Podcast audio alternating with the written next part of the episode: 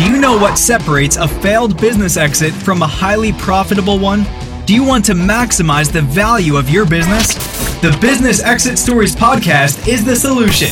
Through a collection of stories told by the business intermediaries who facilitate those transactions, you'll receive the key takeaways from successful and, yes, some not so successful business exits. Now is the time to begin to position your business for an exit by implementing key strategies designed to maximize your enterprise value and help you achieve an exceptionally profitable exit. Today we have with us Gerald Gong, an M&A advisor in the Dallas-Fort Worth area, sharing some of the truly unique stories with us that he has had in the last several years. On the podcast, we have discussed some of the concepts we'll chat about today, but in our past episodes, they have never been like the extremes that we're going to be talking about today.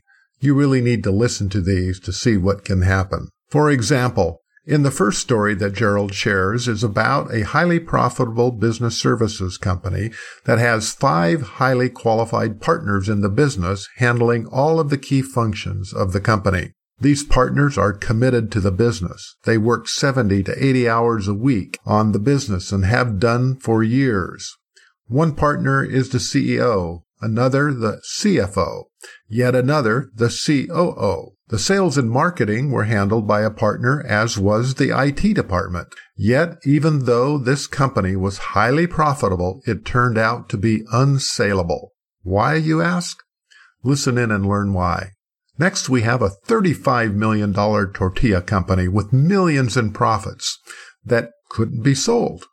Yet, Another example of critical strategic errors and mistakes that the entrepreneur made that made it literally impossible for this business to be sold. Every entrepreneur needs to learn from transactional stories like this so that you don't make the same mistakes these entrepreneurs did. You need to pay particularly close attention to several of these stories in this episode. Then we have a transaction where the wrong attorney nearly crashed the deal and only when the attorney was fired did the deal close. To wrap things up, Gerald shares how not having the right advisor on your team that can position the company to properly generate 10 offers. And when you have competition like this, the deal heats up, causing the offering price to escalate and the terms of the deal to get better for the seller. You'll learn when you have multiple offers your position in negotiating is enhanced as the profit and deal terms can get better and better and what you need to do to create this type of situation.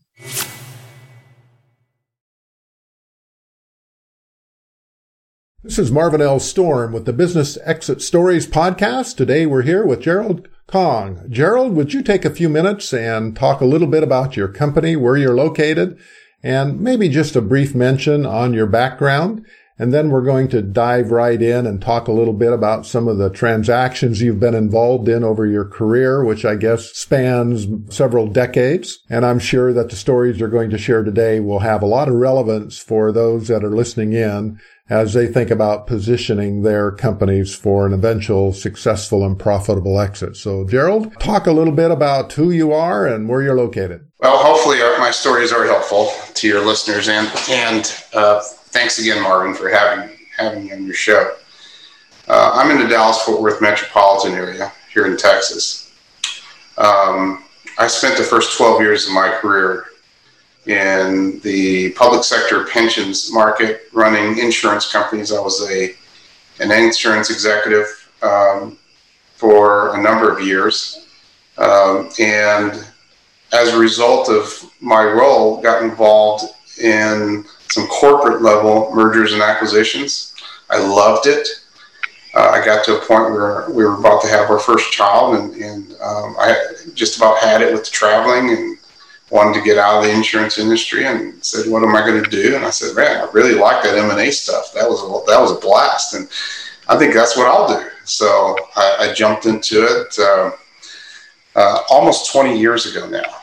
Uh, so I've got some corporate M&A experience and now about 20 years experience uh, in the private sector doing uh, lower middle market uh, M&A, sell side M&A transactions. Why don't you just share with our audience a little bit here about when you say lower middle market, what kind of range does that generally on the low end as well as up to the kind of the high end? You know, um, when I look at my definition of lower middle market might be a little different than, than others in that I look at it more at, at the style of transaction and, and, and the target acquisition targets. So you could have companies that are um, doing two million in revenues and still be targeted by as considered a lower middle market, uh, as long as all the acquisition attributes are in line, their EBITDA is solid, and they happen to be targeted by a strategic or even private equity group. So, in that situation, what would be the high end then? High end, maybe a couple hundred million would be the high end on a lower middle market, but I, but typically five million and up is where we're at. Okay. Well, that gives us, you know, the audience some type of reference point when they look at their own company and saying, you know, kind of where am I in this spectrum of smaller businesses that would be considered Main Street to lower mid market to higher mid market. And then you get into investment banking and other types of transactions that tend to be of a much larger scale. So in talking about some of these type of transactions that you've been involved in, Gerald, why don't we jump in and talk a little bit about a transaction or two that you've been involved in that kind of presented its own special types of challenges that, you know, may have worked out, may didn't work out. Just kind of talk a little bit about how you engage those clients that you work with and kind of what happened in that process. Okay. Sounds great. Well, um, we picked out four deals that we, we hopefully can get into the, the podcast. And uh, two of them that I'd like to talk about it really has more to do with what doesn't work in the marketplace. So we, we, as you and I discussed earlier, there's there's about 15 different acquisition criteria that we measure before we determine whether we think a business is ready to go to market or not. So um, so, I, so the first couple of stories, I'd like to talk a little bit about uh, a couple of deals that didn't quite cut the mustard to go to market. Well, that's interesting. When you say didn't quite cut the mustard, this mean that in your discussion or the preliminary discussions as you're talking about the companies that these entrepreneurs owned, uh, you went through a process of talking a little bit about maybe they were ready or maybe not really ready or some other criteria that you found that really didn't fit? Well, we have a feasibility analysis that we perform on every every potential client before we agree to an engagement, and and so we measure these 15 attributes and we score it, and as a team, we decide whether we think this business will actually sell or if it's not going to sell. And so we look at some of these attributes, and we you know. It, the, these are the same attributes that a buyer, an acquirer, will measure before they'll decide whether they're going to pull the trigger or not. We've talked to enough buyers; we know what they're looking for, um, and and so these are the same metrics that a buyer will probably look at before they decide whether they're going to pull the trigger. And I think these are important because as a business owner, someone needs to sit down with the business owner and be candid with them and tell them, look, I don't think you're going to sell, and here's the reasons why. So, in these transactions that you're going to share with us here today, what was the big red flag or something? It sounds like that's where we're going here is that there was uh, something that you identified early in this process that stood out that may make it a challenge for a buyer to even be interested in the business. Correct. Well, let's take a look at the first one. We, we came across a business services company. They were B two B business services. They uh, they had a, they were about a 28 30 million dollar company when we met with them. Well, for a business services company, that's a fairly large company, right? I mean, when you say business services, is that meaning consulting or what, what does business services actually mean?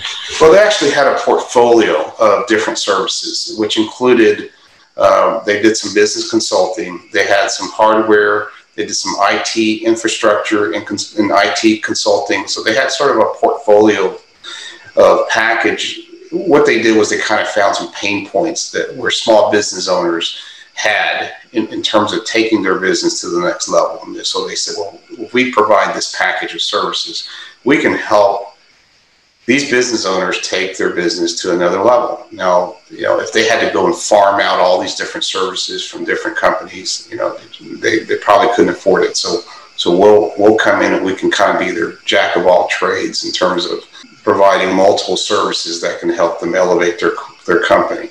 So, so we came across these guys uh, through a business lead. When you say guys, was it a partnership, or how many people were involved in the owner actual organization or ownership position? Okay, so they were they were actually um, an LLC um, that had five business partners. So five equity holders. Five equity holders. They were growing double digits every year. It, it looked like a really good company on paper.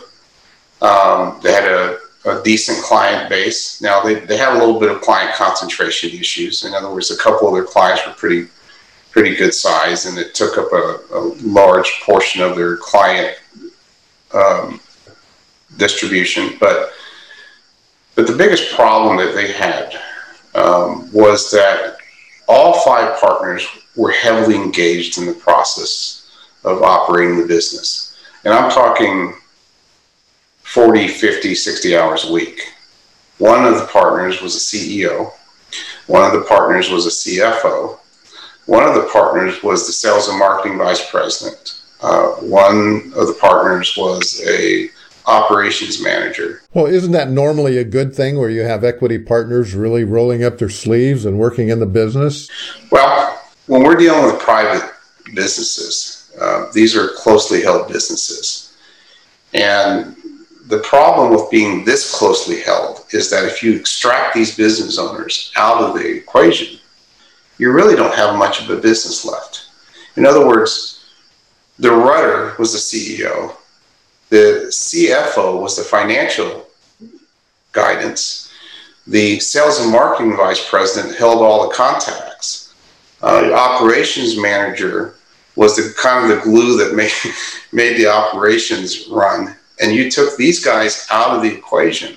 What are you selling? And and what company would actually want to buy you so what was really the motivation behind selling then? Sounds like they're doing well. Were these guys in their 60s and 70s or how old were they? These were pretty young guys. Uh, most of them were in their, I would say, mid to late 30s. Um, I think one of them was in her 40s. And then you had one silent partner that was probably in his 50s or 60s. When you say they were, their motivation was just to sell. So they didn't kind of want to stick around. I mean, they are the glue. They are the, all the pistons in the engine pumping away every day. And they decided they wanted to sell and they wanted to close the sale and the next day be gone. Well, they wanted an exit.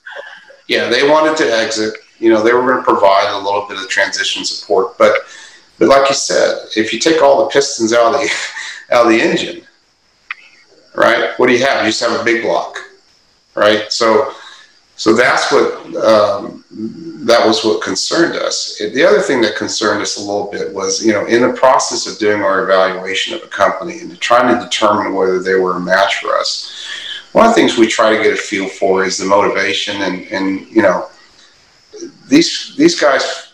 One of the things we didn't we didn't really appreciate was it sounded like these guys wanted to to get their money and run, and then you know they just didn't it didn't seem like they cared whether the new ownership was going to be successful or not. And uh, I, what we have found is the best deals always has a component of where the ownership is trying to set up the new the new owners for success and that's evident typically as they go through the due diligence process. So, in this particular case, what you're saying, I guess what I'm hearing and what I think our audience should really understand is that they weren't really interested in if the people that purchased the business succeeded or not. As long as they got their money, they were going to be happy.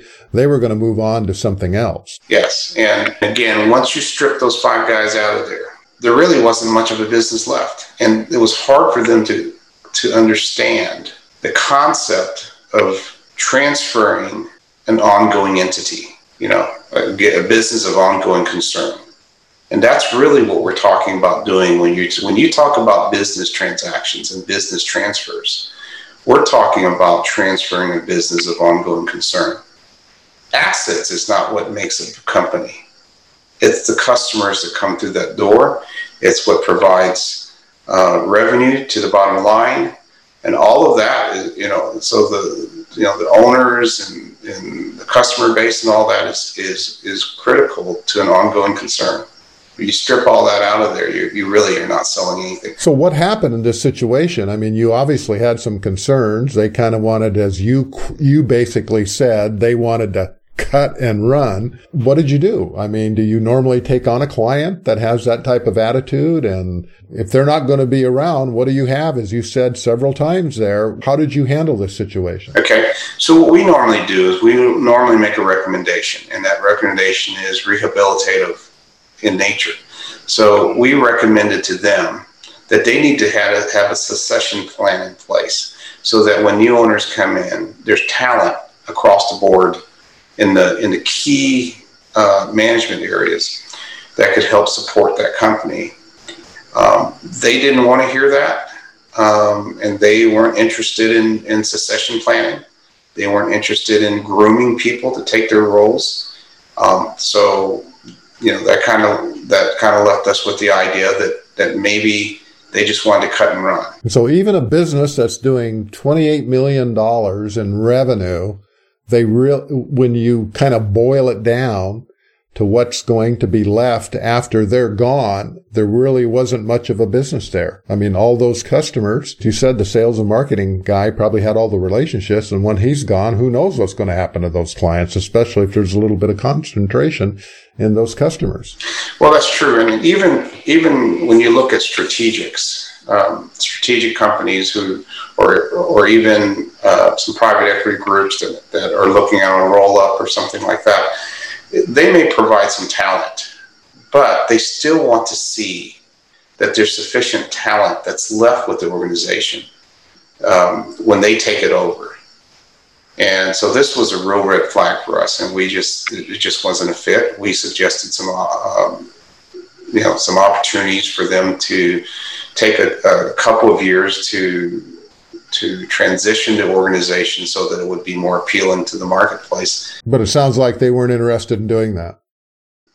Uh, they had no interest in that, so, so we just had to, we just had to part ways and, and move on. So I guess the big takeaway here is if there is not a management hierarchy in place, a management infrastructure to facilitate the succession of management to the new owner, the probability of finding the right buyer that's going to pay the price the sellers want is probably not very likely. And you would probably spend a lot of work and effort and time and not get a deal done. That was kind of your conclusion, right? Yeah, sure. And, and you know, new ownership could bring a, bring a CEO in that can provide the rudder, so to speak. But new owners aren't going to want to replace the CFO the sales and marketing guy, the operations guy, you know, all the other critical pieces. Because you, that's just too many pieces to take to, to have to replace. Now, what are they really buying? if there's no one there left, uh, you know, all of the, the brains of the business that made it a $28 million business goes out the door. What are you really buying? That's correct. Well, that's a great takeaway, Gerald. That's kind of a unique story that we haven't really had something that uh, illustrates that principle of management hierarchy so dramatically is that there was so much concentration in the owners of the business. We often hear one owner being the person that is difficult to replace but they generally have other people that stay with the company. And in this particular case, that wasn't going to be the situation. Well, that's a great uh, takeaway. Yeah, almost every interview I that I've ever been in, involved in from the buy side, one of the first questions they ask is, how critical is the owner? Does he have any management support left when, when we take it over? And the answer is no, no, no, and no. They will lose interest immediately. Their answer is going to be no. no, no, no, no, and no. And no, yes, yes, no. Well, that's great. That's a great insight. Really approach from a little bit different than some of the other transactional stories we've had here on the podcast. So I appreciate you sharing that, Gerald. Well, let's talk about another transaction that maybe from a fairly good sized company that maybe had a similar issue that just couldn't get sold. Right. Well, one of the other things that we measure for before we get on the dance floor, so to speak, with a client is client co- concentration. Uh, think about this for a second. You know, if, if, if any company has more than, say, 15, even 20% of their revenues going to one client, and that company loses that one client, they're dead. Yeah, I mean, in theory, I mean, all the profitability could go right out the door with just that one client. Sure. I mean, you'll never make margin. You'll never, you know, you'll, you have a hard time making payroll. Uh, you'll be robbing Peter to pay Paul. Your balance sheet will get disrupted. I mean, you could just think of all of the, it's like a domino effect. You lose that one client. So we, so we came across this one company one time, um, and they were a tortilla company here locally in Texas. Like Mexican tortillas, right? That's right. They made they made uh, flour tortillas, is what they did, and uh, they were a about a thirty-five million dollar company. Well, that's a lot of tortillas. That's a lot of tortillas, and you know who knew there was that kind of money in in tortillas, right? Well, somebody's got to eat them. Well, they're getting sold, so and so we. Um, we went out to meet with them and we told them well, before we agree to engagement, we're going to sit down and do a little feasibility analysis. And so we got all their information, got all their data. And then one of the things we noticed almost immediately after we received all of their, their financial statements and things, wow, these margins are extremely low. So what were they actually pulling to the bottom line? I mean, $35 million is a pretty good sized company. They were just under 2 million in EBITDA, which is extremely low. And we wanted to understand that. So that's down like three, four percent, five percent, you know, that range. I mean, a lower, low single digit net on that, right? That's not, that's not a lot. It's pretty risky because if you, you, if you have a hiccup somewhere along the way, it'll eat right into that margin. So we wanted to understand, and we interviewed them, and we, we got we kind of got to the bottom line. Um, and the bottom line was, well, we're working with a national chain and that national chain is about 97% of our revenue. Let's rewind that last statement. What did you say? 97% of their $35 million with, with one customer? With one customer. And they're a national brand. Now, I have never heard of concentration at that level. You know, 60, 70% maybe, but 97%. Well, this this particular brand actually has a habit of doing this to smaller when i say smaller i mean you know they're not publicly traded companies. So so if you have a local presence you may be doing fairly well but if you want to get in with these guys you have to eat your margin. They'll get you the volume but you have to eat you have to eat margin. I am still glassy eyed over the fact that 97%, I got out my calculator here. That's $34 million out of the $35 million going to one customer. Well, they allowed them to sell tortillas to restaurants, but not to other purveyors like them. So they had a million dollars scattered over a dozen, two dozen, three dozen other people, but 97%. Holy smoly. Well, they had it written in the contract. And so the contract stated that if they tried the contract, if they contracted with another purveyor, it was grounds for terminating their agreement. Such as another grocery chain. Can I ask who the company that had the their hands around their neck was? you probably shouldn't say. Okay, well, a national retailer that's known for squeezing margins out of their vendors, so I can guess probably who we're talking about, but we won't mention it here. But 97%, $34 million out of 35, and they had it written in their contract if they sold to Trader Joe's or Safeway or here in the West Coast or another grocery chain, they were done. Contract canceled. They were done.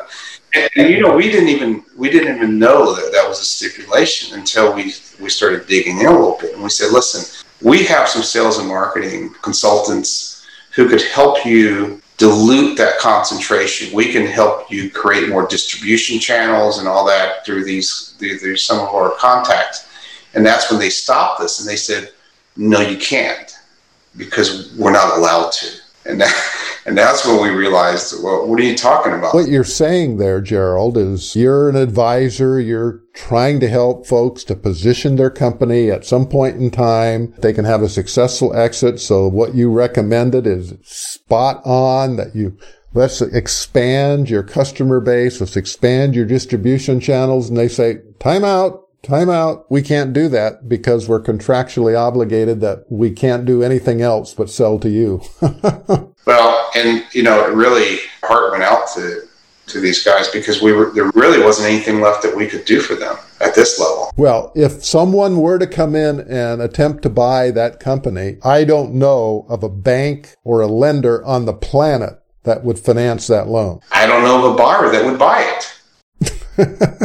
you don't have the financing, you don't have the buyer, you don't have anything you can sell. Well, that's an extreme case of dramatic, draconian customer concentration. Customer concentration is one of those things that comes up quite frequently in our discussions here on the podcast, but nothing, Gerald. This is a all-time record of customer concentration. I mean, there really wasn't a business. They were just a appendage on the hand of this big retailer. They weren't independent. The advisor that went out with me on this one, uh, we were just flabbergasted that, that they had that that much concentration. We just we couldn't even get our head around. It. From the surface, thirty-five million dollars selling tortillas. What a great business!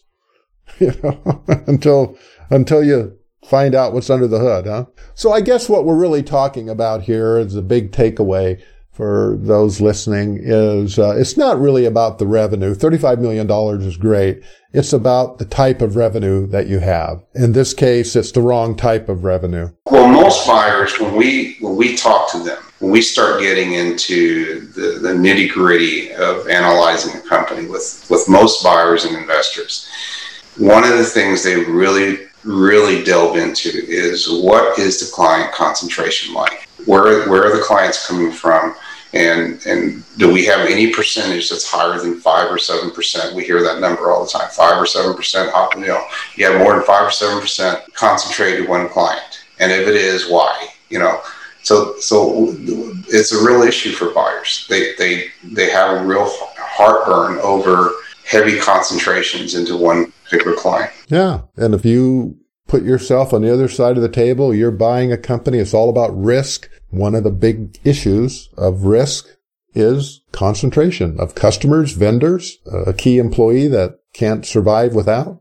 You know, those type of issues are, are huge. And so in your role as an advisor and you find someone that has 10, 15, 20%, you work with them over time to get that concentration down so that it doesn't become an issue in due diligence. You know, it's just something that you can be checked off that no one is more than five, seven, eight percent of revenue concentration. And if you don't have that, then it's an issue. And in this case, didn't have a company to sell is what you're telling me. Well, that's true. And, and I think the, the overall takeaway from, from the first two examples, the business services and this tortilla company is that the time to go to market isn't when you think you're ready.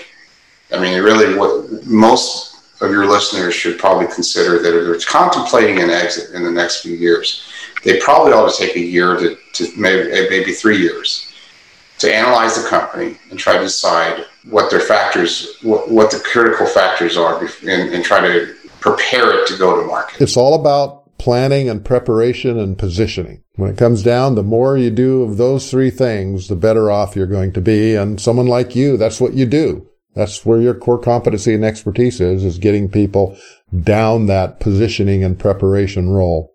Well, Gerald, uh, you're going to go down in my book as uh, in the the Hall of Fame uh, of the most customer concentration ever. you know, 34 out of 35 million dollars with one customer. So I don't, I doubt, I very seriously doubt we're going to top that one. Anyway, so let's move on, Gerald. Uh, let's talk about a couple of transactions you've been involved in over the last 20 years in the M&A field. All transactions have their problems, but let's talk about something that really worked out well for those entrepreneurs that were exiting their business. Again, share a story like that with us today. Well, when, when you and I first started talking about this podcast, one, one of the ones that came up to mind almost immediately was was, um, and it, it, has a real good moral at the end of it. It was a compounding pharmaceutical company that we had taken on about 15 years ago. Now, they had, they had uh, three business partners. All three were uh, were pharmacists in training. They all owned their own pharmacies outside of this company that they were partnered in, and it was a very successful compounding pharmacy because what they did was they they found a way to solve a pain point for their customer base. Their customers were hospitals, um, nursing homes, hospices. Um, they had, if I recall, they had some physical therapy uh, practices that were thrown into the mix, and but but any institution that requires compounded pharmacies, uh, pharmaceuticals. Now, for those who aren't real familiar with what compounding pharmacies are. Uh, they're rare, first of all. Talk a little bit about what a compounding pharmacy actually does. I I haven't actually heard of it before, so that's the new one on me. I think in the old old days they used to call them apothecaries, but every person has different ailments. I mean, everyone who needs pharmaceuticals may not necessarily be able to use something off the shelf what they may need is maybe a combination of different types of pharmaceutical medications. Customized. Customized, right. Okay. So, what a compound pharmacy does is they actually have a special license and they have to go through special training where they can actually go and take different ingredients and formulate a, a, a compounded pharmaceutical product for a specific patient. And this happens at a much larger degree than most people understand. And usually, where you see that is going to be in places like in a, in a hospital, where a doctor would come see a patient and say, Look, you know, we can't just give him hydrocodone. This guy, you know, he's got some other issues. We need a compounded product here. And so they'll, they'll reach out to a compounding pharmacy and say, Look, we, we need we need this mixture and, and the standard off the shelf product has too much hydrocodone and not enough of this other whatever. So the problem in that industry though is it takes time typically to compound. Yeah, everything is custom. Every order is custom. It takes time. Yeah. So what they did was they said, look, why don't we find a way to not only a process to not only compound quicker, but we're going to guarantee that our clients will get their compounded pharmaceuticals delivered same day. And that's what they did. So they had really um, a, a, large network of hospitals and, and, nursing homes and hospices where they delivered to on a daily basis. They, they created their own distribution network. They created a delivery system that was, you know, arm's length. Um, and they were growing, the company was growing every year. Um, the, the three partners were, were really not involved in the business. Well, they were involved in the in the to the extent that they were providing guidance, but they had pharmacists on staff who uh, filled all the scripts, who, who, were compounding and filling the scripts. They had uh, entire staff that that would you know prepare and package. They had a staff that would. They had a separate entity that was a logistics company that would distribute all the the pharmaceuticals. So they were kind of like the Domino's of the pharmacy business. They had guaranteed delivery. Yeah, they, they really were. So it was just a beautiful model. And it sounds like when you're doing custom compounding of pharmaceuticals, that it was probably fairly profitable because they could charge a premium. They had spectacular margins, just phenomenal margins. Yes, you're right. They, they could because no one else could get it there in the same day. Really, I mean, it's the you know, very few other compounding pharmacies could actually get it there next day. And it sounds like they weren't integral to the business. They had their staff and trained pharmacists on staff that would go with the business. No, it was just a beautiful company, you know, all the way around. What you're telling me, Gerald, is that they didn't sell 97% of their pharmaceutical goods to one hospital. no, no, and and they didn't. And the three partners, when they exited, didn't didn't take the business with them. yeah. Oh yes, yes. So um, okay, so so we went out and met with them. We just thought we loved it as a team. We we thought it was a great fit for us, and we agreed to engagement. We took them to market, and literally within under a month, you know, three weeks maybe, we had we had over ten offers on the company. Now remember, they were listed with two other firms before us. Uh, but what we had, we had 10 offers roughly within a matter of about three weeks. We ran a cycle. Were these offers from financial buyers, strategics, private equity, all the above? What? Almost exclusively, they were private equity and strategic.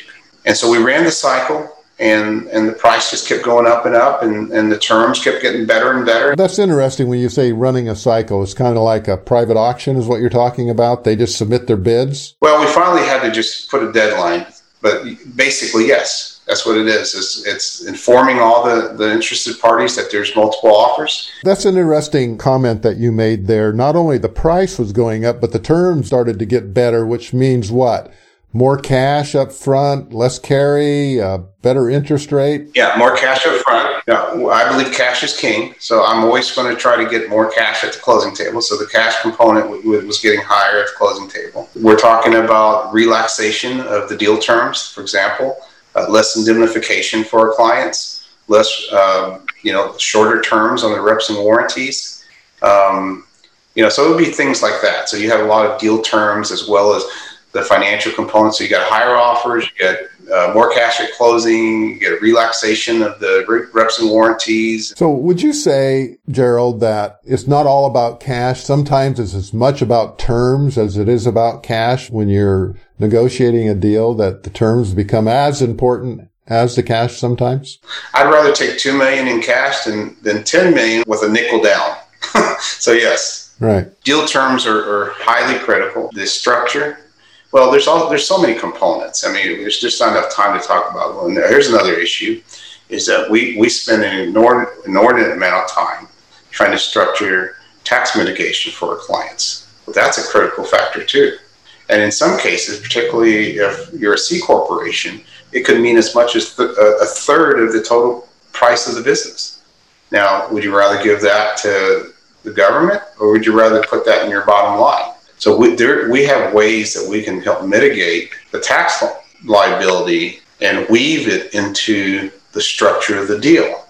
That's one area I would have to say most sellers don't think about until it's too late because you have to address those issues at the time of the LOI. Because once the LOI is accepted and then we, we, we roll into a contract, it's too late. LOI is a letter of intent. So just a comment on that. Given the current environment that we're in with a new political administration here and the orientation and the philosophy of uh, higher taxes and especially looking at what is perceived by a lot of people as preferences to the upper 1%, giving preferable treatment on capital gains of reducing or substantially and in some cases aggressively minimizing the capital gains gains treatment and increasing that rate, uh, it's going to become a bigger issue in the future than it is today. I mean, by all measures, over the time that capital gains treatments have been, you know, historically available, we're on the lower end of what capital gains have been. And we're going to see that go to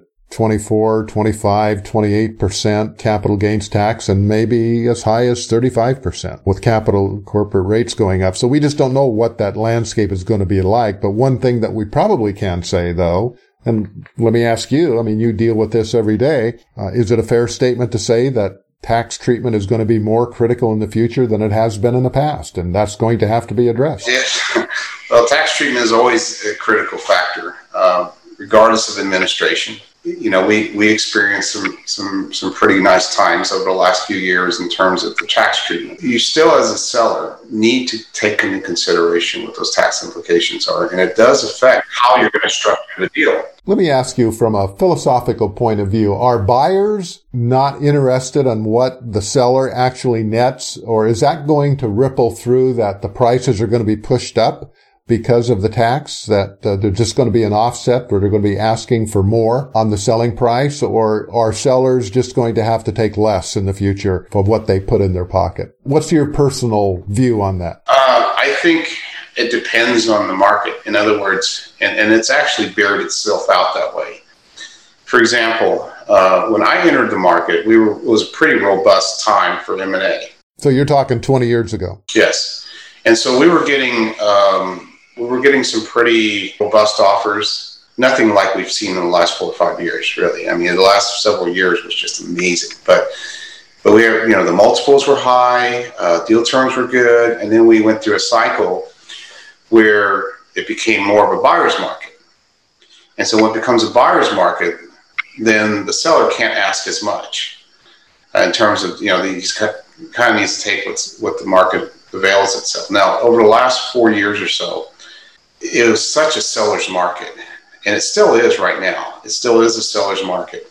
Uh, multiples were as high as I've ever seen it. It was amazing. Um, deal terms. Uh, we had buyers coming in literally paying 100% cash. Okay, I'm not kidding about that. And we've had, uh, so not only were the multiples higher, we're getting a lot more cash at closing. We had buyers coming in saying, look, one year. We'll cap we'll cap all reps and warranties out a year. You know, uh, we won't even ask for indemnification. So we went through a period where it was definitely a seller's market. So I would say that it just depends on the market. Okay, well that's good insight. So let's move on to wrapping up this transaction. Is that did this deal get closed? The deal was really really beautiful and smooth, but but here's what happened. Okay, we had an attorney on the sell side not by our choosing, but it was a, was a personal friend of, the, of one of the partners who was a generalist. He was not an M&A attorney. We recommended an M&A attorney, but they said, no, we're going to stick with this guy. So just for proper context here, so you're saying that the attorney involved on the seller side was a personal friend to one of the owners. Correct. And his background was not M&A.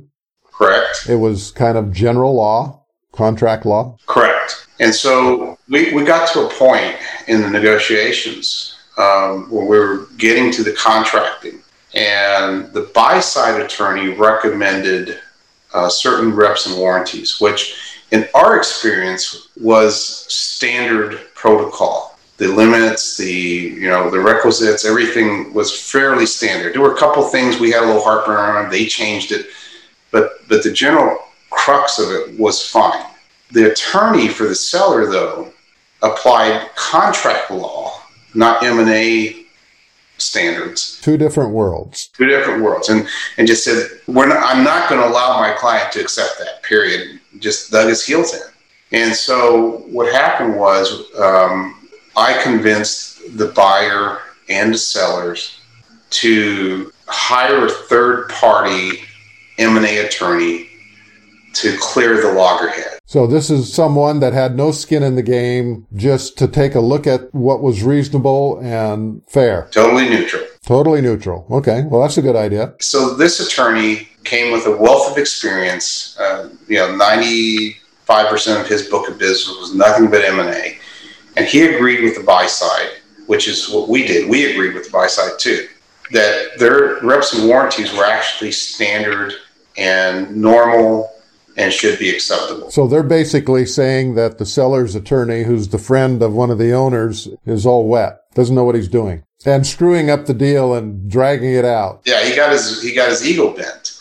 He spent the next nine months trying to sabotage the deal. Literally trying to sabotage the deal. Every time we get to close to the finish line. On the buy side, there was an M&A attorney that was experienced, right? Correct. M&A team. Uh, they had a team of uh, attorney team. Okay. I guess team of attorneys. So who was the lead attorney? What type of person was that?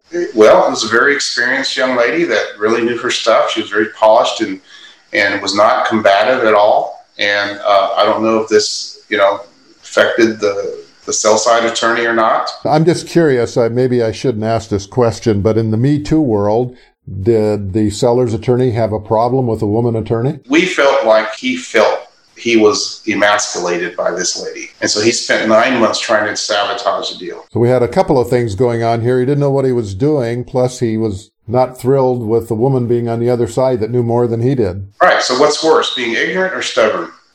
or both. when it comes to attorneys, that's a pretty potent combination. Yeah. So this dragged on for nine months. How did the deal? Did the deal get closed, or did it blow up and go away? So here's what happened. Uh, I, I took our lead lead advisor with me, and we drove and we set an appointment with the sellers, the partners, and no attorneys involved. And we just basically told them, we believe that this attorney that you have engaged is the wrong guy.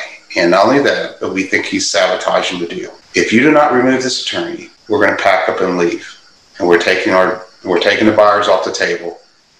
We're not going to go down this path any longer with this guy. That's pretty tough medicine. Well, sometimes you have to shake the tree for the fruit to fall, right? So they had a decision to make. What happened? So what they did was they hired a third party M&A investment banker and asked to look at the deal. So this is another specialist they brought in to re-verify the already verified if this was a reasonable deal or not. Exactly. And they and the, the third party investment banking firm said Kong and Trinity are correct. Uh, there's no reason why this deal shouldn't have closed by now. And you you need to remove this attorney. He's making a mountain out of a molehill out of things that you shouldn't even be arguing over. Um, so they did. They, they, they finally made the move. They removed the attorney. So how long did it take once the attorney is gone? And they got a good attorney and I assume, an M&A guy. How long did it take to get the deal done? He came in and within, I'm not kidding, in less than two weeks, we closed the deal. After nine months. Wow. Well, yeah. So what's the lesson learned here? Get it. You know, if you're going to try to go to market, get an M&A guy. You'll come out a lot cheaper in the long run. You're not going to be spending money arguing over things that don't matter. You're not going to be paying an attorney to do research on things that he should already know because that's what ends up happening when you hire a generalist.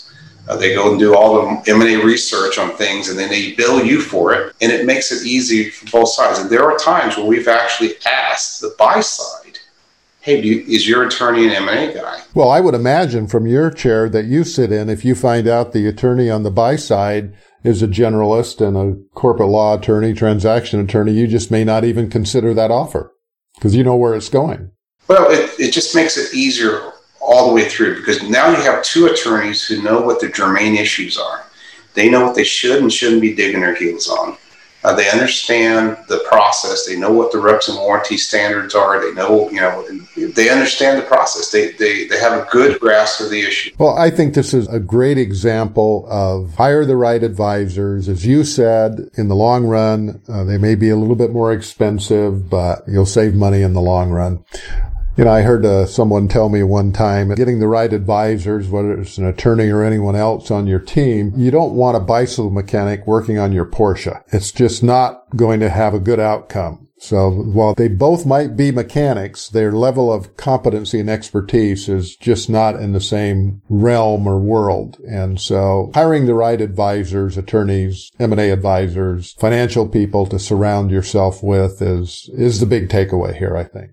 All right, Gerald, uh, why don't we move on to one of the other transactional stories here and we'll talk a little bit about a deal that kind of went well and had good outcome for the owner of the business that you represented. Tell us a little bit about who owned the business and how long they had been in and how they got started in the business. Well, Marvin, we had a, we represented a company, I don't know, I guess it was probably seven, eight years ago and they specialized in it was a it was a, actually a female owned company. She she founded it on her own. She uh, what they did was they specialized in finishing work for print services.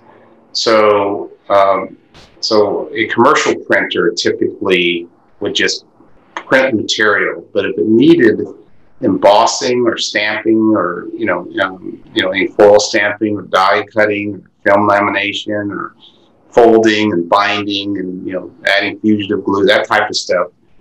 The, the large commercial printers don't typically do that work on their own. They usually uh, farm this out to a, a, separate entity that's kind of in the background. So the clients would never know about this third com- or this this other company doing this special work. So that's what they did. Um, and so there it was just a really nice beautiful company. They they have a great client base. Most of their clients were either advertising and marketing companies or they were commercial printers.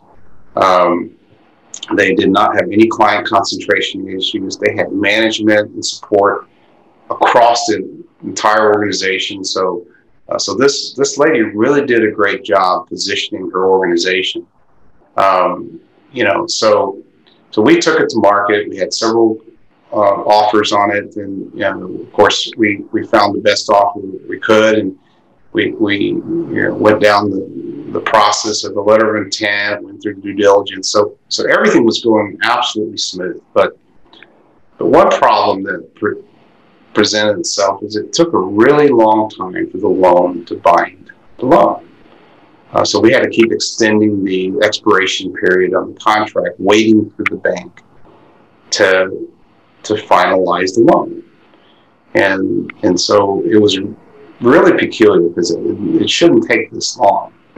So I still remember how it all came down. It was right before Christmas. The bank finally came to us and they said, uh, or they came to the, the, buyers and they said, look, we, we can do the deal, but we need 35% equity injection from the seller in the form of a seller note. So what you're saying is that their, their Christmas present that year was they have to leave 35% on the table and that would be considered equity from their perspective so that they're better protected. Correct. And there wasn't really any reason that that should be because it was a great company, had good cash flow. Everything else was in place. Everything was in place. They had great, like you said, great management, no, no client concentration issues.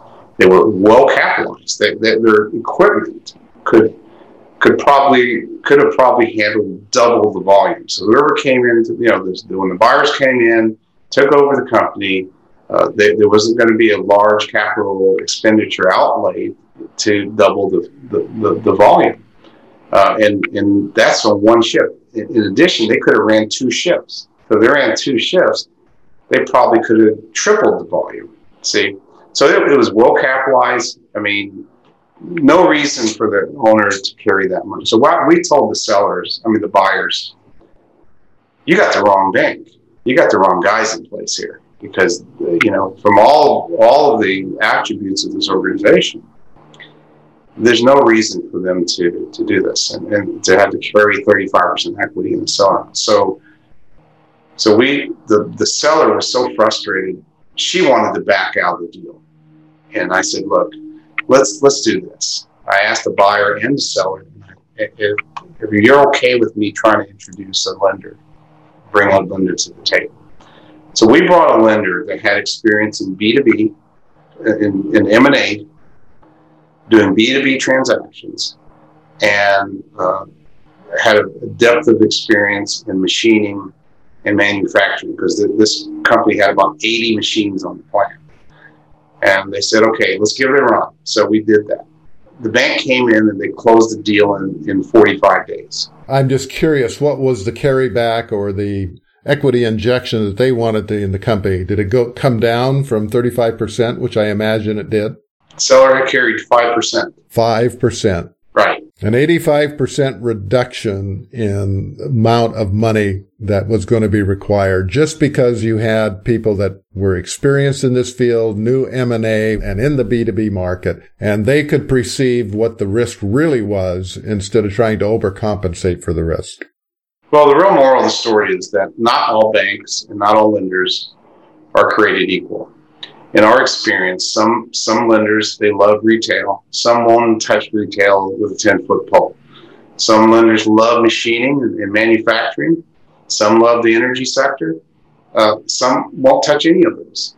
So when it comes to to putting a deal together, uh, it, it is critical that we have the right funding mechanism in place that understands M and A, that understands the, the business nature of the of the entity that's being acquired so that um, we don't have some lopsided structure like we did here. So the big takeaway, I guess, is that don't grab just any lender because they want to talk to you because all lenders are notorious for just saying, you know, we'll, we'll do the loan, you know, before they've even analyzed or done any type of due diligence on you. They just don't want you to go shop the loan because they know there are other people out there. Yes. So lenders do have different preferences. Uh, you really need to look for someone, as what you've said. I think it was very important here someone that has experience in M&A, knows your niche, interview the lender. You aren't obligated to go with any specific one. Find one that's a good fit. Well, and it is part of the due diligence process on the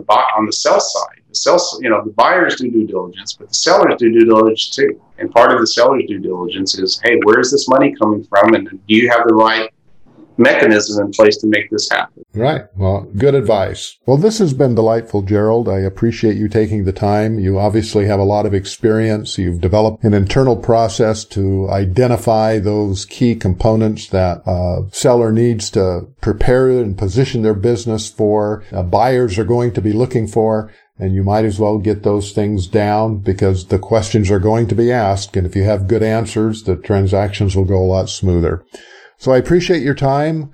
Gerald, if someone wanted to reach out and get a hold of you down there in the Texas, Fort Worth area or any place around Texas, I guess, how would they reach out and get a hold of you? Well, our domain is trinitytransactions.com. Phone number is 972-238-8400. Or they, if they get to the website, they can certainly make an, an inquiry on one of the fields. Okay, well, cool. Well, you've uh, shared a lot of good insights here today, Gerald. I appreciate that. So this is Marvin L. Storm with Business Exit Stories, and we'll see you on the next episode. Thanks for listening to the Business Exit Stories podcast. For more information or to reach out to today's guest, visit www.businessexitstories.com for more details. Please subscribe, rate, review, and share this podcast from your favorite podcasting platforms. And remember, Maximizing business value at the time of exit doesn't happen magically. It takes planning.